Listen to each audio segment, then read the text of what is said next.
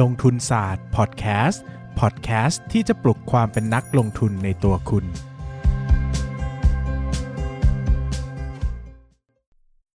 วัสดีครับยินดีต้อนรับเข้าสู่รายการลงทุนศาสตร์พอดแคสต์รายการที่ชวนทุกคนมาพัฒนาความรู้ด้านการเงินและการลงทุนไปด้วยกันวันนี้นะครับเป็นวันพฤหัสบดีเหมือนเดิมนะครับเราก็จะมีการงดออกอากาศนะครับสวัสดีครับบ๊ายบายครับเย่ไม่ต้องทำแล้ว ไม่ใช่ไม่ได้อ่ะช่วงไหนบอกสิปั้นเดี๋ยวคนไม่รู้คนฟังกับนายปั้นเงินนะครับผมวันนี้เราจะมาคุยกันกับหุ้น WICE Logistics ครับWICE Logistics นะครับก็ใครยังไม่ได้ไปรู้จักนายปั้นเงินนะไปตามได้ที่ Facebook นะครับก็นายปั้นเงิน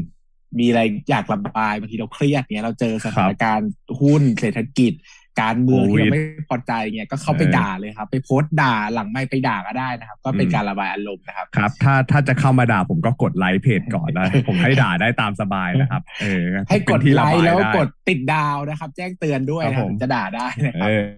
นะครับนะครับพอพูดหุ้น WICE บ้างนะครับหุ้น WICE เนี่ยจริงๆอยู่ในตลาดมานานแล้วเนาะผมก็จำได้แต่ก็จริงๆเป็นหุ้นที่พูดตามตรงนะตามตรงแบบสุดๆเลยเป็นหุ้นที่ผมไม่เก่งเลยอ่ะเพราะว่าผมคาดเดาเทรนด์มันได้ยากแล้วก็เป็นหุ้นที่ดีนะถ้าพูดในเชิงของ environment ของอุตสาหกรรมเนี่ยถือว่าเป็นอุตสาหกรรมที่ดูดีแต่สำหรับผมถือว่ายากพอสมควรนะครับไวซ์เนี่ยครับ forecast อย่างนี้ใช่ไหมในการ forecast ในการทำความเข้าใจแต่ละขากำไรรายได้ของมันเนาะนะครับไวซ์เนี่ยจำง่ายๆเลยก็คือเป็นบริษัทที่จัดการเรื่องโลจิสติกแบบครบรูปแบบนะครับครบถ้วนทุกรูปแบบเลยนะครับตั้งแต่1นะครับมีการขนส่งทางอากาศนะครับ2มีการขนส่งทางทะเลนะครับ3มีการขนส่งทางรถยนต์นะครับรถยนต์เนี่ยมีตั้งแต่แบบขนส่งในประเทศแล้วก็มีขนส่งข้ามประเทศด้วยคือข้ามชายแดนด้วยนะครับแล้วก็มี supply chain solution เช่นคลังสินค้าอะไรนะครับซึ่งก็ทำให้ WICE เนี่ยภาพรวมแล้วเป็นโลจิสติกที่ค่อนข้างจะครบถ้วนมากๆนะครับอันนี้ผมขออนุญาตไล่ไปทีละส่วนเน้นเฉพาะส่วนที่ต้องรู้แล้วกันเนาะนะครับอย่างแรกเนี่ยเราพูดถึงการขนส่งสินค้าทางทะเลนะครับก็หลักๆแล้วเนี่ยก็บริษัทก็จะเป็นผู้จัดหาระวางเรือและตู้คอนเทนเนอร์นะครับจากสายการเรือชั้นนำมาให้บริการการจัดส่งนะครับก็บริษัทเนี่ยมีเมืองท่าสำคัญที่ขนส่งไปถึงเนี่ยหลายแห่งนะครับแต่ตลาดหลักเนี่ยจะเป็นสหรัฐอเมริกานะครับตลาดรองก็จะเป็นจีนญี่ปุ่นฟิลิปปินส์นะครับการขนส่งทางเรือเนี่ยเหมาะกับการขนส่งคราวละมากๆนะครับเนื่องจากมันจะต้นทุนถูกกว่าการขนส่งทางเครื่องบินนะครับเหมาะกับการขนส่งที่ไม่เร่งด่วนเนาะขนส่งทางเรือใช้เวลาเป็นเดือนนะครับแล้วก็ส่วนใหญ่ก็จะเป็นพวกสินค้าอิเล็กทรอนิกส์นะครับสินค้าสำเร็จรูปนะชิ้นส่วนยานยนต์นะครับโครงสร้างเหล็กวัสดุก่อสร้างอาหารกระป๋องนะครับคิดถึงอะไรที่ไม่ค่อยรีบแล้วก็มูลค่าไม่ได้สูงมากนักกันนะครับการส่งเนี่ยมีทั้งแบบการส่งแบบเต็มตู้คอนเทนเนอร์นะครับก็คือลูกค้าเจ้าเดียวเนี่ยเหมาตู้ไปเลยนะครับข้อดีก็คือว่าเขาจะได้เต็มตู้เลยนะครับแล้วก็จะไม่มีการเปิดตู้จนกว่าจะถึงจุดหมายปลายทางนะครับดังนั้นเรื่องของความ security ปลอดภัยนะครับเรื่องของคุณภาพสินค้าที่จะไม่มีการเปิดปิดเนี่ยนะครับก็จะดีกว่านะครับแต่ถ้าลูกค้าเนี่ยไม่ได้มีสินค้าเยอะขนาดนั้นนะครับหมายถึงว่าขนส่งไม่เยอะนะครับก็มีการขนส่งแบบไม่เต็มตู้คอนเทนเนอร์ด้วยนะครับก็ต้องมีการแชร์ริ่งนะครับกับคนอื่นก็สามารถทำได้เหมือนกันนะครับอันนี้เป็นพื้นฐานนะครับก็ทางเรือนะครับย้ำอีกครั้งก็จะเป็นพวกสินค้าอิเล็กทรอนิกส์นะครับชิ้นส่วนยานยนต์เหล็กและวัสดุก่อสร้างอาหารกระป๋องนะครับส่งไปที่สหรัฐอเมริกาฟิลิปปินส์จีนญี่ปุ่นครับจะบอกว่าไอ้ของที่มันลงเรือครับมันสังเกตดีๆหรือว่ามันจะเป็นของที่แบบไม่มีวันหมดอายุคือถ้าของเสียเร็วหรือว่าเป็นพวกแบบอาหารสดอะไรอย่างเงี้ยยากเลยเช่นความรักของปั้นนะครับหมดอายุเร็วนะครับว่าขนส่งทางเรือได้ไม่เกี่ยวไม่ได้ให้ขนส่งไปไหนครับความรักของแต่ถ้าทุกคนอยากได้ก็เข้ามาที่เพจได้เหมือนกันนะครับกดไลค์ด้วยหยุดนอกเรื่องสักทีพวกมึงอ่ะนะพูดให้มันรู้เรื่องหน่อยครับครับผมคราวนี้มาดูการขนส่งทางอากาศนะครับการขนส่งทางอากาศในความจริงก็เข้าใจง่ายนะครับว่าก็เป็นการขนส่งที่ต้นทุนสูงเหมือนขึ้นเครื่องบินเนอะแล้วก็ส่วนใหญ่จะเหมาะกับสินค้าที่มีปริมาณค่อนข้างน้อยนะครับแล้วก็มีต้องใช้ความระมัดระวังเป็นพิเศษนะครับสินค้าส่วนใหญ่จะเป็นชิ้นส่วนอิเล็กทรอนิกส์นะครับซึ่งก็จะเป็นชิ้นส่วนอิเล็กทรอนิกส์ที่มีความบอบบางเซนซิทีฟมากกว่านะครับแล้วก็มีต้นทุนต่อชิ้นที่สูงกว่าแบบที่ขนส่งทางเรือนะครับก็จริงๆขนส่งทางอากาศก็เข้าใจง่ายนะครับก็ ความจริงการขนส่งทางอากาศเนี่ยก็มีเครื่องบินแบบที่ขนส่งอย่างเดียวเลยก็มีคือไม่บรรทุกคนเลยอะไรอย่างเงี้ยครับแล้วก็จะมีการบางทีก็มีการขนส่งโดยสารเนี่ยบางทีก็สามารถส่งของมาด้วยได้นะครับเช่นเวลาเรานั่งเครื่องบินไปมันก็จะมีของแอบส่งมาด้วยไม่แอบหรอกก็แบ่งเขาก็ส่งของเขาแบ่งพื้นที่มาสำหรับส่งเขาก็จะมีการคำนวณอะไรก็ว่าไปนะครับครับผมคราวนี้โลจิสติกนะครับก็โลจิสติกทำอะไรบ้างนะครับหนึ่งนะที่เขาทำก็คือเรื่องของการพิธีศุลกากรและขนส่งภายในประเทศนะครับก็อย่างที่ทราบเลยว่าสินค้าเข้าออกเนี่ยก็มีพิธีศุลกากรนะครับเขาก็จะมีการบริษัทนะครับก็จะมีการจัดการให้นะครับตัดริบบิ้นคนละพิธีไม่ใช่พิธีแบบนั้นนะครับก็เขาก็จะจัดการเรื่องสิทธิภาษีนำเข้าส่งออกเคลียร์ภาษีให้อะไรให้นะครับเพื่อที่ลูกค้าจะได้ไม่ต้องมาที่ศุลกากรเองนะครับแล้วก็จะมีการขนส่งภายในประเทศด้วยนะครับคิดสภาพนะครับว่าสมมุติเราต้องการขนส่งสินค้านะครับสมมุติว่าเราสั่งสินค้ามาให้ส่งที่โรงงานที่สมมติอยู่พิจิตรอย่างเงี้ยแล้วก็สินค้าเนี่ยขนส่งมาทางเรือนะครับแล้วก็มันจะมาสิ้นสุดที่เรือเนี่ยก็มาสิ้นสุดที่ท่าเรือนะครับ WICE เนี่ยก็จะสามารถส่งต่อสินค้าด้วยก็คือเขาก็นำสินค้าส่งขึ้นรถนะครับแล้วก็ส่งไปถึงที่ที่คุณต้องการเลยนะครับก็จะเป็นการเขาเรียกว่าครบวงจรเนี่ยก็สามารถส่งถึงจุดหมายปลายทางของลูกค้าได้เลยเช่นส่งไปถึงโรงงานส่งไปถึงคลังสินค้าก็ได้นะครับอันนี้ก็จะเป็นลักษณะของการขนส่งสินค้าภายในประเทศเนี่ยก็คือว่าเอาความเข้าใจเนี่ยนะครับเขาจะเน้นบริการส่งจากท่าเรือท่าอากาศยานไปสู่จุดหมายปลายทางที่ลูกค้าต้องการมากกว่าแต่ไม่ใช่การขนส่งที่แบบว่าเน้นการขนส่งภายในประเทศไม่ใช่ว่าคนอยู่พิจิตรอยากส่งของไปรังสิตแล้วก็ส่งกันอะไรอย่างเงี้ยนะครับก็จะไม่ใช่กลุ่มลูกค้าหลักของเขาคือกลุ่มลูกค้าหลักของเขานี่คือการเติมวงจรการส่งของสนับสนุนก็คือเป็นวิธีการสนับสนุนการขนส่งระหว่างประเทศนั่นเองนะครับครับคราวนี้ก็มีการต่อไปก็จะมีธุรกิจคลังสินค้านะครับ warehouse เนอะก็มีตั้งแต่คลังสินค้าทั่วไปเลยนะครับก็มีการให้บริการเก็บสินค้านะครับทั้งจัดส่งทั้งเก็บในประเทศไทยเก็บที่ต่างประเทศนะครับก็ลูกค้าอยากฝากสินค้าไว้ก็ฝากได้นะครับแบบที่2คือออกแบบเพื่อลูกค้าเฉพาะรายเลยนะครับเช่นลูกค้าต้องการคลังสินค้าตรงนี้ที่นู่นที่นี่นะครับก็ตกลงกับบริษัทได้ให้จัดหาให้แล้วก็ออกแบบให้ตรงกับที่ลูกค้าต้องการนะครับแล้วก็มีแบบสุดท้ายก็คือบริการคลังสินค้าให้ลูกค้าเลยนะครับก็คือออนไซต์นะครับลูกค้าก็มีคลังใช่ไหมครับมีพื้นที่ก็ให้เขาไปดูแลจัดการให้ทำระบบให้มันดีนะครับต่อไปก็มีธุรกิจขนส่งสินค้าข้ามพรมแดนนะครับ cross border service นะครับก็เป็นการขนส่งสินค้าข้ามพรมแดนนะครับที่เป็นพรมแดนทางเรียกว่าอะไรนะทางพื้นดินนะครับเช่นข้ามพรมแดนจากสิงคโปร์ไปยังจีนที่เขามาขัดไทยลาวเวียดนามจีนอะไรเงี้ยนะครับก็อยู่แบบว่าก็คือเหมือนแบบมีรถบรรทุกนะครับขับไปเรื่อยๆนะครับแล้วก็ข้ามตัวของพรมแดนให้นะครับจุดเด่นนะครับของตัวการขนส่งข้ามพรมแดนเนี่ยนะครับก็คือตัวของบริษัทเนี่ยจะเน้นให้บริการแบบ full truck load นะครับก็คือให้บริการแบบเต็มตู้นะครับลูกค้าเนี่ยก็คือใส่สินค้าลงในตู้ต้นทางนะครับนำไปส่งที่ปลายทางนะระหว่างทางเนี่ยก็จะไม่มีการเปิดปิดนะครับไม่มีการนำเข้านำออกสินค้าในรถตู้คือไม่มีแวะแล้วก็เปิดตู้อะไรอย่างงี้หรือไม่มีการเอาตู้เปลี่ยนไปเพราะว่าเวลาแบบเราข้ามพรมแดนอย่างเงี้ยบางทีอ่ะตู้สมมุติว่าจากไทยที่ไปจีนน่ะมันต้องผ่านหลายประเทศถูกมั้ยดังนั้นแล้วเวลาที่เขาผ่านแต่ละประเทศอ่ะบางทีมันอาจจะต้องมีการเปลี่ยนตู้ยกสินค้าที่อยู่ในตู้เก่าไปใส่ตู้ใหม่แล้วก็ขนตู้ใหม่ไปประเทศอื่นซึ่งไอ้ตรงเนี้ยทาง WICE เขารู้สึกว่ามันจะทำหนึ่งเลยคือมันมีโอกาสเสี่ยงที่สินค้าลูกค้าจะเสียหายสองเลยคือมันอาจจะทำให้สินค้าสูญหายอะไรอย่างนี้ได้หรือว่าบางทีมันอาจจะมีการมันอาจจะมีการแบบเขาเรียกว่าอะไรอ่ะมันอาจจะทำให้สินค้าเสื่อมสภาพไปดังนั้นแล้วลูกค้ามันก็อาจจะ prefer แบบนี้มากกว่าครับก็ตอบโจทย์ลูกค้าเนอะตอบโจทย์ลูกค้านะครับ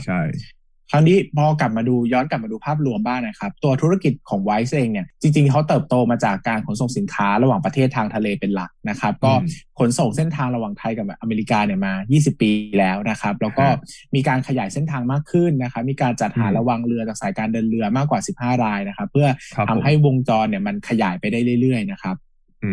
กลุ่มลูกค้าเนี่ยก็เป็นกลุ่มลูกค้าขนาดกลางถึงใหญ่เนอะแล้วก็สินค้าส่วนใหญ่ก็จะเป็นพวกสินค้าอิเล็กทรอนิกส์นะครับชิ้นส่วนยานยนต์นะครับอย่างที่บอกไปแล้วว่าขนส่งทางทะเลเนี่ยนะครับก็จะเป็นพวกชิ้นส่วนยานยนต์นะครับชิ้นส่วนยานยนต์อาหารกระป๋องเลยนะครับวัสดุก่อสร้างนะครับเน้นไปที่สหรัฐอเมริกาญี่ปุ่นจีนนะครับฟิลิปปินส์นะครับแต่ถ้าเป็นขนส่งทางอากาศเนี่ยก็จะเป็นพวกชิ้นส่วนอิเล็กทรอนิกส์ชิ้นส่วนยานยนต์นะครับก็จะเน้นจีนฮ่องกงสิงคโปร์นะครับ กลุ่มลูกค้าหลักๆเนี่ยนะครับก็ 90% นะครับมาจากกลุ่มลูกค้า import export นะครับก็คือก็เป็นลูกค้าโดยตรงเลยคือลูกค้าที่มีความต้องการในการนำเข้าส่งออกสินค้านะครับก็ตรงไปตรงมาเนี่ยประมาณ 90% นะครับในขณะที่อีกประมาณ 10% เนี่ยเป็น co-loader นะครับเหมือนกับประมาณว่าใช้มาเหมือนว่ามา OEM เจ้าขนส่งอะไรเงี้ยอาจจะเป็นขนส่งเจ้าอื่นนะครับที่อาจจะมีความต้องการในการขนส่งเกินนะครับหรือว่าต้องการอะไรเงี้ยก็สามารถมาจ้างไว้ขนส่งได้นะครับก็เหมือนรับจ้าง OEM นั่นเองนะครับประมาณนี้ภาพรวมนะครับสรุปอีกครั้งเนอะดู WICE นะครับก็จะดูมีหลักๆก็คืออากาศนะครับขนส่งทางอากาศขนส่งทางทะเลนะครับขนส่งทางบกและคลังสินค้านะครับแล้วก็ขนส่งข้ามพรมแดนนะครับประมาณนี้นะครับครับผมส่งต่อให้ปั้นครับคือจะบอกว่าจริงๆถ้าสมมุติเราจะวิเคราะห์ตัวเนี้ยมันควรจะเข้าไปดูด้วยว่าแบบภาพใหญ่ของการนำเข้าส่งออกในประเทศกับต่างประเทศเนี่ยเป็นยังไงเพราะว่ามันก็มีโอกาสสูงเหมือนกันว่ารายได้อะครับปริมาณกับค่าระวังต่างๆหรือว่าค่าการให้บริการเนี่ยมันจะแปรผันตรงตามกับความต้องการดีมานด์ที่อยู่ในตลาดนำเข้าส่งออกเนาะนะครับซึ่งปีที่ผ่านมาถ้าเกิดว่าเราไปดูนะครับปี2020เนี่ยตัวของรายได้นะครับเติบโตถือว่าเติบโตเยอะเหมือนกันก็ประมาณ 80% นะครับจากปี2019เนี่ยทำไปได้ 2,230 ล้านบาท นะครับผมปี2020เนี่ยทำไปได้ 4,000 ล้านบาทเลขกลมๆนะครับก็โตขึ้นมา 80% ส่วนหนึ่งเนี่ยถ้าเราสังเกตเลยมันจะเหมือนจะเป็นการเติบโตทางทั้ง2ฝั่งเลยนะครับก็ทั้งความต้องการปริมาณความต้องการนะครับแล้วก็เป็นเรื่องของค่าระวางต่างๆที่มันเพิ่มขึ้นด้วยเพราะว่าเวลาที่ค่าระวางเรือค่าระวางอากาศอะไรพวกนี้ครับมันเพิ่มขึ้นก็อย่างที่เรารู้กันแหละว่าช่วงที่ผ่านมาพวกค่าระวางพวกนี้มันขึ้นสูงมากเพราะว่าปริมาณนำเข้าส่งออกของโลกครับมันเยอะนะครับแล้วก็ถ้าเกิดว่าเราไปมองแต่ละไตรมาสในปีที่แล้วเราจะเห็นเลยว่ามันเติบโต year on year นะครับเยอะกว่า 30% ทุกๆไตรมาสเลยคือไตรมาส1เติบโต 36% ไตรมาส2เติบโต 90% ไตรมาส3เติบโต 55% และไตรมาสที่4เติบโต 128% ซึ่งตอนแรกก็คิดว่าเอ๊ะเขามีการเข้าไป M&A หรืออะไรบ้างไหมก็จะมีอยู่แค่อันเดียวก็คือตัวที่เป็น cross border นะครับจริงๆก็ไม่ใช่ M&A ด้วยนะครับก็อันนี้เนี่ยเหมือนกับว่า M&A นะครับเป็น M&A ไม่ใช่ M&A M&A อ่ะวรณะป่ะวรณะแหมโอเคครับผมกลับมาที่ WICE ก่อนก็จะเห็นเลยว่าทั้งค่าระวังต่างๆซึ่งมันเป็น price การให้บริการนะครับซึ่งตัวของ WICE เนี่ยเขาสามารถชาร์จตรงนี้เพิ่มขึ้นได้นะครับก็ทำให้ตรงเนี้ยมันเพิ่มขึ้นปริมาณการขนส่งนะครับพวกการหมุนรอบอะไรอย่างเงี้ยก็เพิ่มขึ้นเหมือนกันนะครับดังนั้นแล้วมันก็เลยรู้สึกว่าเฮ้ยมันเป็นการเติบโตที่ดีเพราะว่ามันเป็นภาพของเศรษฐกิจที่ฟื้นแต่ว่าจะบอกว่าธุรกิจโลจิสติกอะไรพวกนี้ครับมันไม่ได้ถาวรขนาดนั้นนะมันอาจจะเติบโตในระยะหนึ่งแต่ว่าในช่วงที่ export import มันเริ่มนิ่งๆมันเริ่มคงตัวช่วงนั้นแหละมันอาจจะไม่หวือหวาเหมือนตอนนี้แต่ส่วนหนึ่งก็เพราะว่า WICE เขามีการบริหารแล้วก็มีการขยายมีการซื้อรถแบบรถลากรถพ่วงรถขนส่งอะไรพวกนี้ตลอดมันก็เลยทำให้ตรงนี้มันเติบโตไปพร้อมกับเศรษฐกิจได้ดีนะครับดังนั้นแล้วถ้าเกิดว่าใครดูอย่างเงี้ยอาจจะหนึ่งเลยคือดูด้วยว่า import export เป็นยังไงสองเลยคือด้วยว่าการขยายธุรกิจมันเป็นไงมันเวิร์กไหมนะครับเพราะว่าบางทีถ้ามันเต็ม capacity แล้วสิ่งที่ WICE ขยายได้ผมรู้สึกว่ามันเป็นการลงทุนที่ไม่ได้สูงมากนะแค่เพิ่มระบบเพิ่มอาจจะมีการเพิ่มแบบรถยนต์เพิ่มโกดังเพิ่มนู่นเพิ่มนี่นิดหน่อยคือ CapEx รู้สึกว่าจะไม่ได้สูงมากนะครับแต่หลักๆแล้วรู้สึกช่วงหลังๆมาเนี่ยเขาจะเน้นไปกับการทำ M&A เหมือนกันนะครับผมก็ถ้าเกิดว่าเราไปดูของแต่ละกลุ่มเซกเตอร์เนาะปี2020เนี่ยตัวของการขนส่งทางอากาศนะครับเป็นสัดส่วนหลักประมาณ 52% อันนี้สัดส่วนรายได้นะครับรองลงมาเนี่ยเป็น cross border service นะครับผมประมาณ 24% ต่อมาเป็น sea freight นะครับหรือว่าตัวของขนส่งทางทะเล 16% แล้วก็การให้บริการทางโลจิสติกเนี่ยอยู่อีกที่ประมาณ 8% นะครับก็ถ้าเกิดว่าดูกำไรขั้นต้นโดยรวมของบริษัทเนี่ยมันจะอยู่ที่ร้อยละประมาณ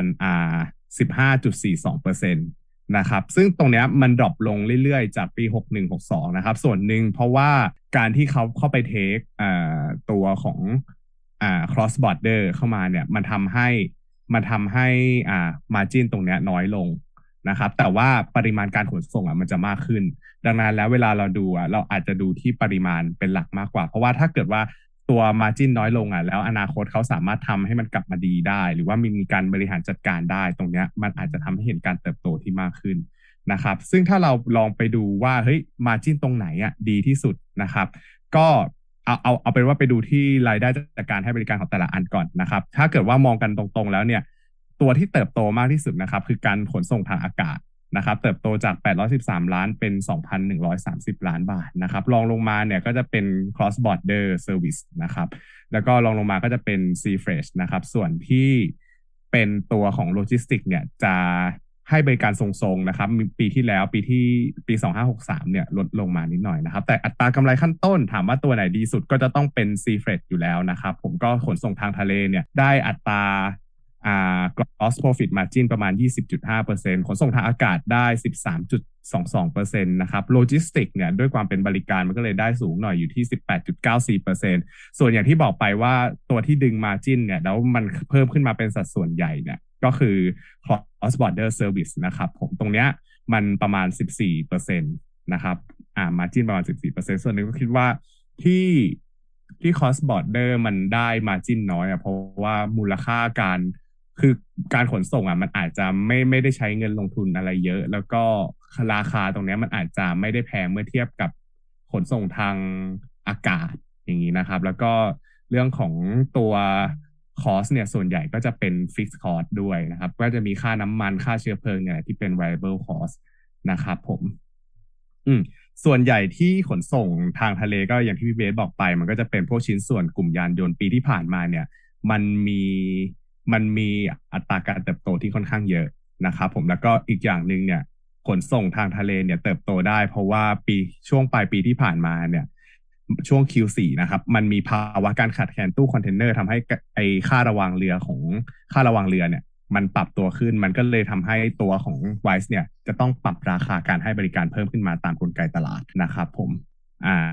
ทีนี้เนี่ยพูดตรงนี้คร่าวๆแล้วเราก็จะเห็นว่าตัวของWICE Logistics เนี่ยมันมีอัตรากำไรขั้นต้นอยู่ที่ 15% ใช่ไหมดังนั้นแล้วพอไปดู SG&A ปุ๊บ SG&A เนี่ยส่วนใหญ่ครับมันจะไม่ค่อยมีอะไรมากนะครับเป็นค่าใช้จ่ายคงที่ซึ่งตรงเนี้ยในปีที่ผ่านมานะครับตัวค่าใช้จ่ายในการขายและบริหารเนี่ยเขาก็ได้บริหารให้มันเขาเรียกว่าอะไรมีสัดส่วนเทียบกับยอดขายที่น้อยลงนะครับเดิมทีเนี่ยเขามี SG&A to sale อยู่ประมาณ 13% นะครับต่อมาพอปี2563เนี่ยเราจะเห็นเลยว่าเฮ้ยต่อให้รายได้เขาโตมากมายมหาศาลนะแต่ SG&A เขากลับลดลงด้วยซ้ำเขามี SG&A นะครับ to sale เนี่ยปี2563ที่ผ่านมาเนี่ยเหลืออยู่ที่ประมาณ7% เท่านั้นเอง7เกือบๆ 8% นะครับผมมันก็เลยส่งผลให้ตัวของกำไรสุทธิเนี่ยมันมี margin ที่ดีขึ้นนะครับจากเติบโตจากปี2562เนี่ยที่43ล้านบาทนะครับมาอยู่ที่275ล้านบาทหรือคิดเป็นอัตราการเติบโตประมาณ 526% นะครับผมเยอะจุงเก่งเนาะโตแล้วก็คุมต้นทุนได้อันนี้เกี่ยวกับพวกค่าน้ำมันได้ไหมเกี่ยวด้วยคือจริงๆไม่ถ้าเป็น SG&A to sale ไม่เกี่ยวกับค่าน้ำมันแต่ว่าไอ้กำไรขั้นต้นเกี่ยวนะครับแล้วทีนี้เนี่ยกำไรสุทธิ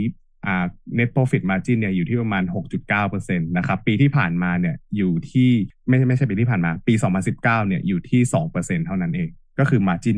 เติบโตได้อีกนะครับแต่ว่าถ้าเกิดว่าเราลองมาดูว่าปีนี้เป็นไงบ้างปี2564นะครับไตรมาสที่1นะครับ total revenue เนี่ยไตรมาสที่1นะเฉพาะไตรมาสที่1ทำไป 2,000 เอ้ยไม่ใช่ 2,000 1,290 ล้านบาทนะครับเติบโตจากปีที่ผ่านมาช่วงเดียวกันนะครับไตรมาส1ปี2020เนี่ยเติบโตขึ้นมา 96% เพราะว่าอะไรเพราะว่าไตรมาส1ที่ผ่านมาเนี่ยค่าระวางเรือมันก็ยังปรับตัวสูงขึ้นนะครับพวกค่าระวางต่างๆทั้งเรือทั้งอากาศเนี่ยมันปรับตัวสูงขึ้นแล้วประกอบกับภาพของจะบอกว่าอะไรปริมาณการขนส่งของสินค้าแต่ละอย่างเช่นชิ้นส่วนยานยนต์คือชิ้นส่วนยานยนต์ผมเคยอ่านจากรู้สึกจำไม่ได้ว่ามันเป็นอะไรน่าจะ Seeking Alpha มั้งเขาบอกว่าชิ้นส่วนยานยนต์เนี่ยปีนี้เติบโตดีมาก นะครับแล้วก็เรื่องของพวกชิ้นส่วนอิเล็กทรอนิกส์ด้วยนะครับพอมันมีปริมาณมากขึ้นอย่างเงี้ยค่าระวังเรือมากขึ้นอย่างเงี้ยมันก็เลยทำให้ทั้งฝั่ง Q แล้วก็ฝั่งของ P เนี่ย P คือ price Q คือปริมาณนะครับก็เติบโตขึ้นมันก็เลยกลายเป็นว่าเฮ้ยทั้งปีเนี้ยมันมีโอกาสว่า WISE อ่ะทุกๆไตรมาสจะเติบโตได้ขึ้นอีกเยอะเหมือนกันนะครับผมก็สัดส่วนของไตรมาส1ปีนี้นะมันมีการแบบมันจะเปลี่ยนตลอดเพราะว่ารูปแบบการใช้บริการนะครับเขาก็จะปรับปรุงตามความเหมาะสมของสินค้าแต่ละอย่างซึ่ง WISE ไม่ได้มีการคิดคือจริงเขาก็คงฟิกแหละว่าเขาอยากจะได้บริการที่ให้มาร์จิ้นเยอะนะครับแต่ทีนี้พอมาดูแล้วเนี่ยปี2021นะครับไตรมาส1เนี่ยตัวขนส่งทางอากาศนะครับลดจากปีที่ลดจากปลายปีที่ผ่านมาจาก 52% เป็น 33% นะครับแล้วก็ขนส่งทางเรือเนี่ยมันเพิ่มมากขึ้นส่วนนี้ก็เพราะว่าคิดว่าน่าจะเป็นเพราะว่าค่าระวางเรือด้วยแหละนะครับตัวขนส่งทางทะเลเนี่ยเพิ่มขึ้นจาก 16% ในปลายปีที่ผ่านมามาอยู่ที่ 31% นะครับ Cross Border ก็เพิ่มสัดส่วนขึ้นอีกเหมือนกันนะครับผม Net Profit ของไตรมาส1นะครับเทียบกันแล้วเนี่ยไตรมาส1ปีนี้กับไตรมาส1ปีที่แล้วโตขึ้นมา 170% คือปีที่แล้วไตรมาส1ปี2020มันก็โตแล้ว 160% นะ